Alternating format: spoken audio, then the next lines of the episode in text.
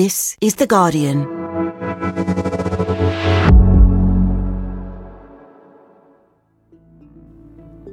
Today, making sense of why thousands of people are suddenly fleeing a place called Nagorno Karabakh.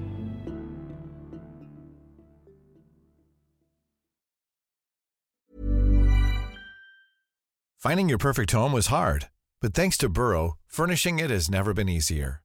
Burrow's easy to assemble modular sofas and sectionals are made from premium, durable materials, including stain and scratch resistant fabrics.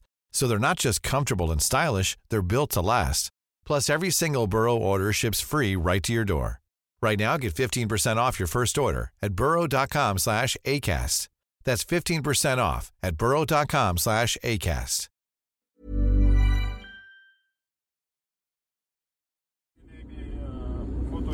So this morning I headed out from my hotel and I headed toward the border of Armenia with Nagorno Karabakh.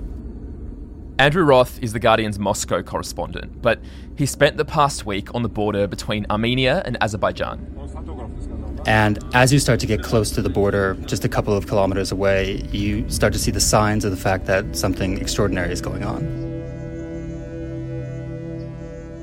What he's been witnessing there is a mass exodus, tens of thousands of people taking the opportunity to flee for their lives. This is what it sounds like uh, along the border. Right now, I'm just walking down, and you can see just a line of cars stretching all the way down the road that are all coming, bringing people, refugees from Karabakh, into Armenia. You know, every minute by me, there are 20 cars maybe passing, and people have everything that they own basically latched onto these cars. You know, some people have big bags with all their possessions. You can see tractors coming down the road pulling people's possessions, or people riding on tops of trucks and lorries that are all bringing people who say that they can't really stay in Karabakh anymore with Azerbaijan coming in. You know, for a lot of people who've been through a lot of wars in this part of Karabakh, some people have evacuated already three times. They told me that this is the last time that they're done and they think they're never going to see their homes again.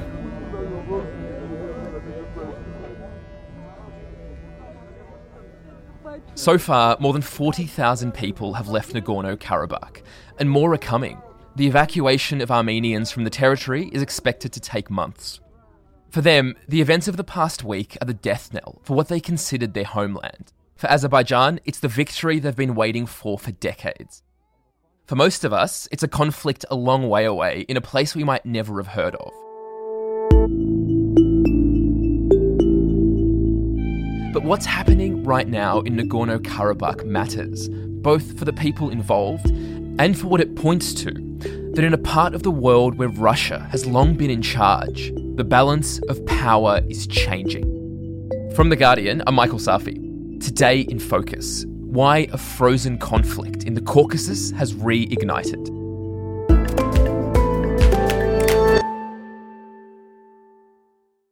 Andrew, this story is about a place that might be pretty unfamiliar to most of us. So, can you begin by telling me about Nagorno Karabakh? Where is it and what does it look like? Nagorno Karabakh is a small territory. It's extremely mountainous. As you look into it from Armenia, there's this beautiful mountain range. The road that leads into there is the Lachin Corridor, which kind of snakes down the mountain and goes across the bridge. And when you cross that bridge, you're technically now in Azerbaijan, according to internationally recognized borders. But Inside of it, it's a territory that doesn't recognize itself to be part of Azerbaijan. Many Armenians consider this territory to be their ancestral homeland. You know, this is a history that goes back centuries, they say. And for the Armenians who live there, they don't consider themselves to be part of Azerbaijan. They consider themselves to be a separate country, a separate state. It's a really beautiful place. There's a big capital called Stepanakert, and there's a large network of villages and towns, and a lot of people live in the countryside and about 120,000 people lived there before the war. And Andrew, why has Nagorno Karabakh been in the news recently? What's been happening there over the past year? 10 months ago, Azerbaijan began a blockade of Nagorno Karabakh. So they blocked all the roads in and out of Armenia. And what they've been trying to do is basically starve or prevent people from inside from getting any kinds of goods that would make life livable in this territory. Every day is a new test of what food is left, for how long it will last, what you can tell your child when you ask why the stores are closed, why there are long queues, why there is no this or that. if you wanted to get food in, if you wanted to get petrol in, you would have to mainly take it from Armenia along this long road called the Lachin Corridor. But the Azerbaijani government have troops stationed on the road who basically turned anybody trying to bring food, petrol, humanitarian aid away. And so for 10 months, this territory has been living in virtual isolation, under siege. And the situation inside has been growing more and more dire. People have been warning about a humanitarian catastrophe that's taking place there, that it was impossible to treat people in hospitals because they couldn't get medicine there, they couldn't get basic goods that they needed there. And it became clear that Azerbaijan was kind of moving into a final stage in this conflict in which it really wanted to force the Armenians in the area out of the country. And so then that final stage arrived last week with a 24 hour Azerbaijani offensive. What happened? So, after this 10 month siege, the Azerbaijani government launched a massive offensive that it appeared to be planning for for quite a while. This morning in Stepanakert, the capital of Nagorno Karabakh, the government of Azerbaijan said it had mounted a counter terrorist operation. But the ethnic Armenians who live here saw it as an unprovoked and opportunistic attack. It starts firing shells into cities and villages in the area. It starts moving forward on local Armenian positions in the area. And it becomes very clear very quickly that the local government doesn't really have the forces left to really withstand this Azerbaijani attack. The troops have to lay down their arms, and the Azerbaijani government demands talks. And the talks that it wants are not really negotiations. What the Azerbaijani government really wants is to reintegrate the lands of Karabakh, what the locals call Artsakh, back into Azerbaijan. So, this is the final stage of what's been a conflict for these last 30 years. Azerbaijan finally sees an endgame and says, This is our moment, and this is going to be formally and de facto Azerbaijan once again. Since then, how many of the Armenians living in this territory have decided to flee? So the Armenians in the territory have looked at the situation and they remember the past wars before when there's been a lot of cases of atrocities, particularly in 2020, when we saw troops in cities committing some pretty horrific acts against the local population that fell under their control. And in this case, they decided that rather than stay and wait for Azerbaijan to move into big cities like Stepanakert, they would leave the country instead. As of Tuesday evening, we've seen about 19,000 people leave Karabakh and go across the border into Armenia. And it's fairly extraordinary because the border only opened on Sunday in a really unexpected turn of events because the local government, after 10 months of siege, said that actually they would be able to now begin evacuations from the territory. And so within basically two days, the fact that 19,000 people have made their way to the border shows you the amount of fear that there is, and also that for a majority of the population there, living with Azerbaijan as the controlling power is just something that most people are not ready to live with. Mm, and those figures grew a lot throughout Wednesday. We're now told more than 42,000 people have fled. That's more than a third of the population of Nagorno Karabakh. Andrew, you've been on the border as many of these Armenians have been crossing over. What are they telling you about what they've left behind? For them, it's a tragedy. The stories that you hear on the border are very painful to listen to. These are people who've been through an incredible ordeal. For many of them, having lived in Karabakh for at least 30 years and often longer, they had built homes, they've had children and grandchildren. Uh, people have buried their parents, their grandparents on these territories. And when they talk about the decision to leave, very often it's one where they say that on the one hand, they had the security of going into Armenia, but on the other hand, they have their houses, their possessions, and often, most importantly, the graves of their family members. Yes, she says that she thought about staying, but then uh, two days they were under shelling, and they uh, flee. Uh, they flee at night without taking anything from home, and, and they didn't take anything with them. so at one point this week, I was sitting in, in the lobby of a hotel that was just filled with refugees who'd just come across the border, and it was two elderly women Anna and her mother Lucia, they were about 70 and 90. And they were sitting in wheelchairs uh, in the lobby of this hotel uh, as people were, you know, running around them. There's kids. There's families carrying all their possessions in, there's people crying in the lobby. And I spoke with them about, you know, this experience of leaving Nagorno-Karabakh, and it wasn't the first time for them. They'd been through three wars when they had had to evacuate into Armenia from the territory. And as I spoke with Anna, she talked about the things she'd left behind, about her home, about her garden. But the thing that really seemed to affect her most was when she said that she'd left behind the, the grave of her son, who had died in the army in Karabakh. And you could see the kind of emotion that that elicited for her and just how painful that experience was for her.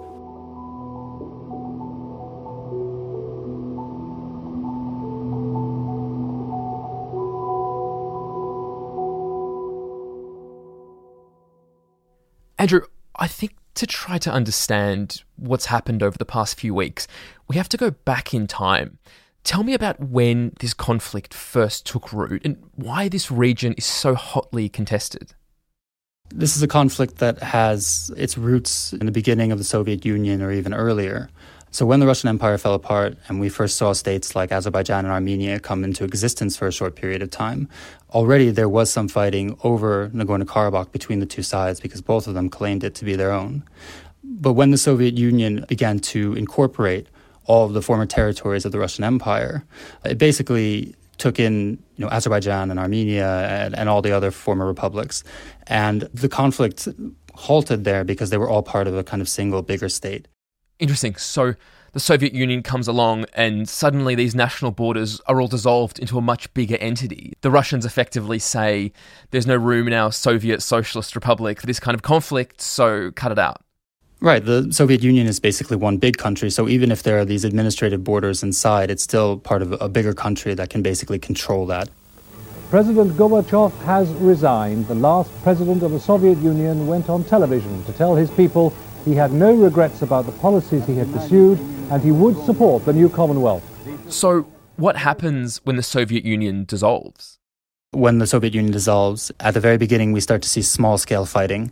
And we see these start to grow and grow. We see pogroms take place against Armenian communities. We also see violence against Azerbaijani communities. And this grows into what's called the First Nagorno Karabakh War. And it lasts from 1988 until 1994. There was new violence overnight in one of the most troubled spots in what used to be the Soviet Union. And this is a major conflict between two sides that was extremely bloody, extremely hard fought. There were clear atrocities that were committed by both sides in the war. Both sides say they want the killing stopped. Neither side is listening much to peace plans from a growing list of would be mediators. But it ends in 1994 with an effective Armenian victory. And to a very large degree, the Azerbaijani population that was in Nagorno Karabakh is forced out. And we see the emergence of this state the Nagorno Karabakh Republic, which is self governing and self declared, but is not internationally recognized. So it's a breakaway republic that exists within larger Azerbaijan. So, for three decades, this is considered one of the world's frozen conflicts. And then it's in 2020, when most of us are consumed by the COVID pandemic, that we see the next big development in this story. Tell me about it. So for years there are these kind of border conflicts that are taking place in Nagorno-Karabakh, and we see a little bit of land change hands. We see shelling incidents where people are killed. We see you know flare-ups and fighting, but we don't see major changes in the status quo.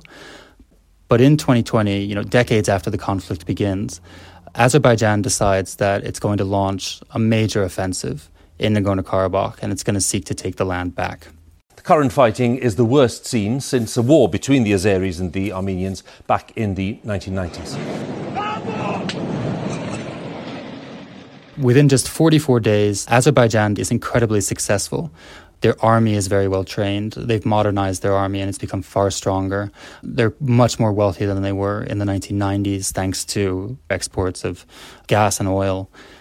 And it ends in a crushing defeat for the Armenian government the Armenian side is forced to sign a ceasefire deal. The ceasefire deal says that will halt the conflict, that Armenia needs to give back some lands where Armenians are living to the Azerbaijani government, and that Russian peacekeepers are going to be introduced into the region in order to prevent this from happening again.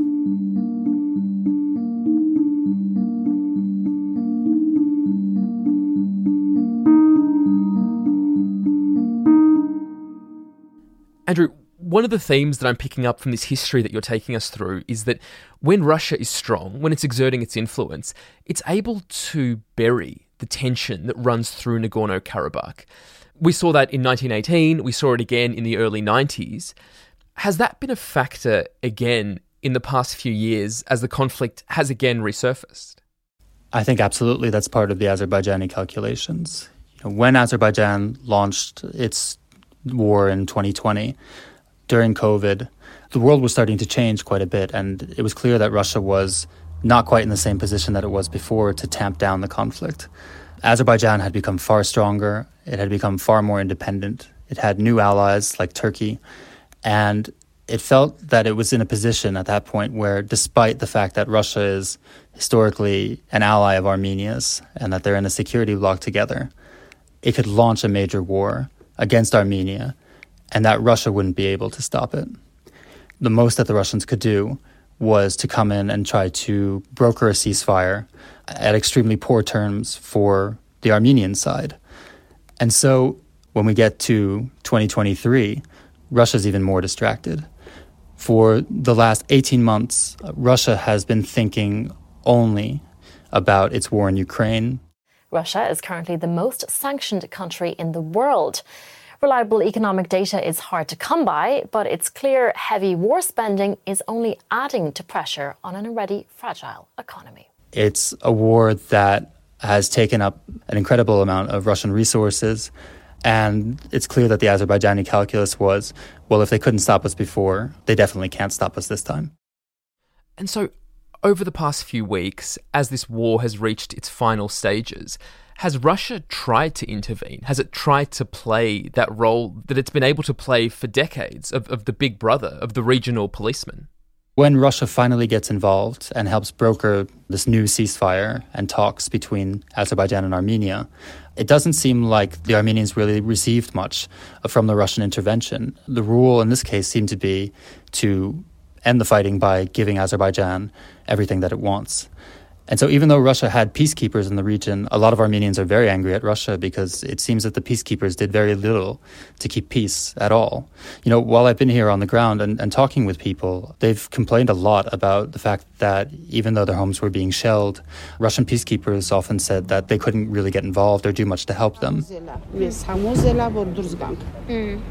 So on 19th of September, when they fled to the shelter, then the Russian peacekeepers came mm-hmm. and they took them to a neighboring village mm-hmm. where they have a base. Okay. And there was a guy. Uh, he convinced them, saying, uh, "Go, don't look back. Yeah. You have to go. You have to leave." Uh, the most that they could do is just to shelter them at their own bases, basically trusting that the Azerbaijani government wouldn't shell a kind of peacekeeping base used by the Russians.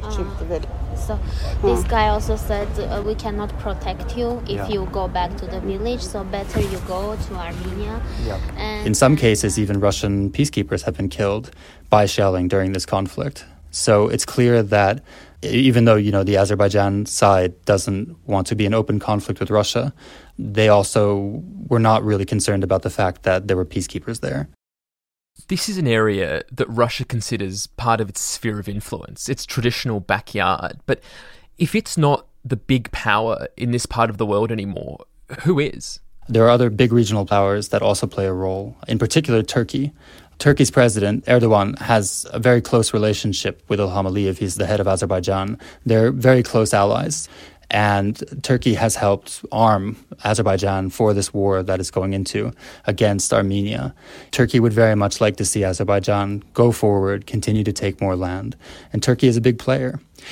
The other thing we've seen is that other traditional allies of Armenia, the EU and also Washington, while they kind of remain on the same side, we've seen that they've also had trouble really also projecting their power into the region. So just like the fact that Russian peacekeepers haven't really had an effect, we don't see so much that statements of concern or even threats from the US or the EU really have any kind of effect on Azerbaijan you know, the key here is maybe not so much the role of Russia as the fact that the power dynamic between Armenia and Azerbaijan has just changed. Azerbaijan has become far stronger, it's become far wealthier, and it's become much more convinced of the fact that it can use its military in Nagorno Karabakh to achieve its goals.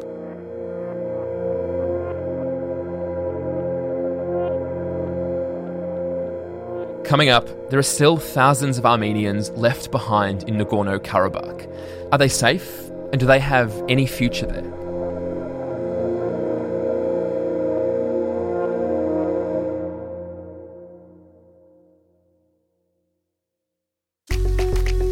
Hello, I'm Grace Dent. I'm back and I've been busy. Comfort Eating, our award winning podcast, is out now with an exciting lineup including Shirley Ballas, Bridget Christie, Jamie Demetriou, and many more. Listen wherever you get your podcasts.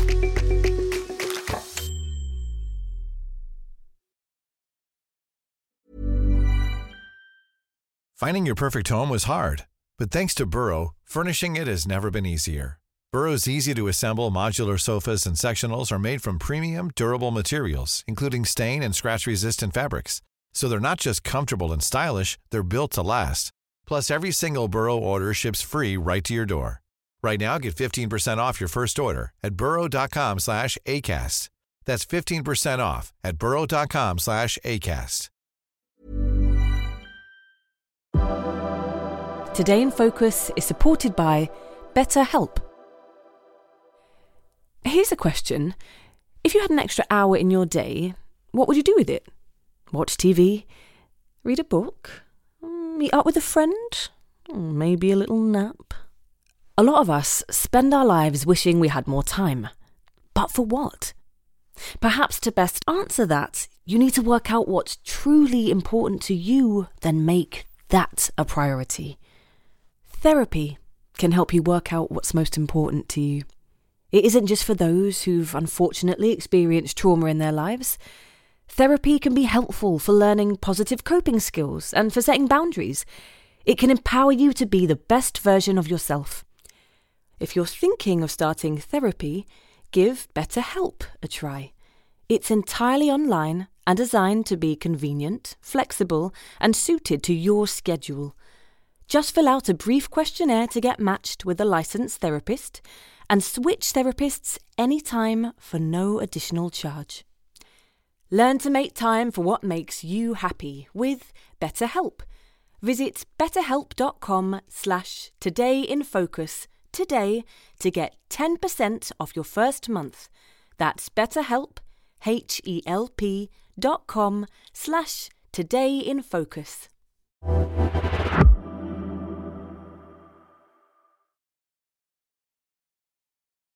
Andrew, thousands of Armenians have left Nagorno Karabakh, but thousands remain behind, and it's not really clear what's going to happen to them. On Tuesday, we saw an explosion at a fuel depot that killed dozens of people. On Wednesday, a former minister in the Nagorno Karabakh government was arrested. Azerbaijan says, don't worry, everyone's going to be fine, but what's the future look like for Armenians still in Nagorno Karabakh?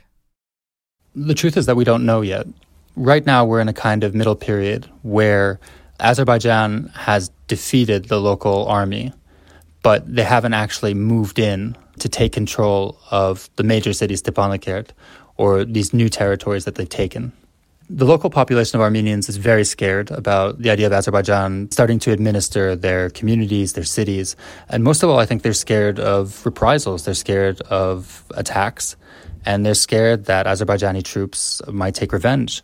There's incredible fear that the Azerbaijani government is going to engage in a campaign of ethnic cleansing against the local Armenian population, and people very often are voting with their feet to get out. The people who are staying behind are often the elderly, or the people who say that I really can't live anywhere else. This is my home, and I'm going to stay here no matter what. And for them, for the people who remain behind, the future is incredibly hazy. It's hard to imagine how Azerbaijan comes in and doesn't aggressively change life for these people, and how Azeris and Armenians, after so many years of conflict, could possibly kind of live together in these communities anymore. This conflict over Nagorno Karabakh has raged in one form or another for over a century. Now it looks like it's over. It looks like Azerbaijan has won. What is the mood in Armenia? For the people who are leaving, many of them see it as the kind of last time they're going to evacuate from Karabakh. You know, many of them have been through this twice or three times already. But of pretty much everybody I've spoken to, they've all said that they're never going back. They don't think that Armenia now is strong enough to take back the lands from Azerbaijan. And as long as Azerbaijan's in control, that they'll never go back. You know, in Armenia, this is a conflict that many people believe should have been fought more aggressively, more fiercely. And it's something of a national embarrassment that people from this region weren't protected. Last week, we went to the Yerablur military cemetery. It's where most of the people who have fought in this war over the last three decades have been buried.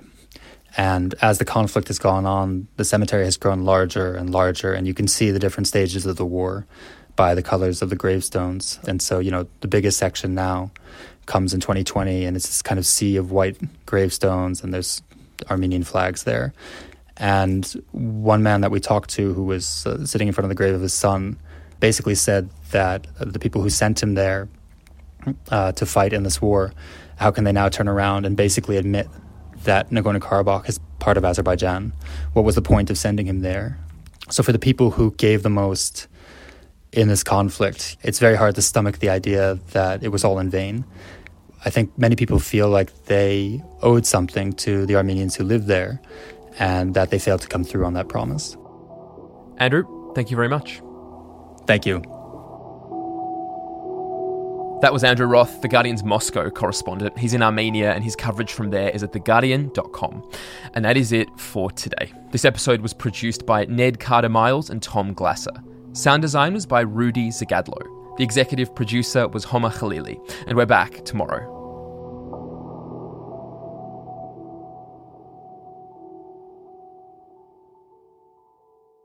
This is The Guardian.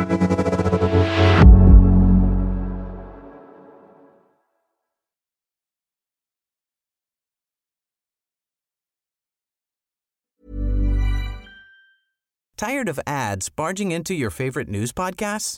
Good news. Ad-free listening is available on Amazon Music for all the music plus top podcasts included with your Prime membership. Stay up to date on everything newsworthy by downloading the Amazon Music app for free or go to amazon.com slash news ad free. That's amazon.com slash news ad free to catch up on the latest episodes without the ads. Hi, this is Bachelor Clues from Game of Roses, of course and I want to talk about Club Med. Everybody knows Club Med has been the pioneer of the all inclusive resort since 1950, with almost 70 resorts worldwide, ranging from beachside destinations in the Caribbean and Mexico to exotic locations like the Maldives and Morocco, or even the mountain destinations like Japan and the European Alps. Dine on delicious gourmet cuisine, enjoy more than 20 activities, and make memories with your family. For more information, visit clubmed.us or call 1 800 Club Med or your travel advisor.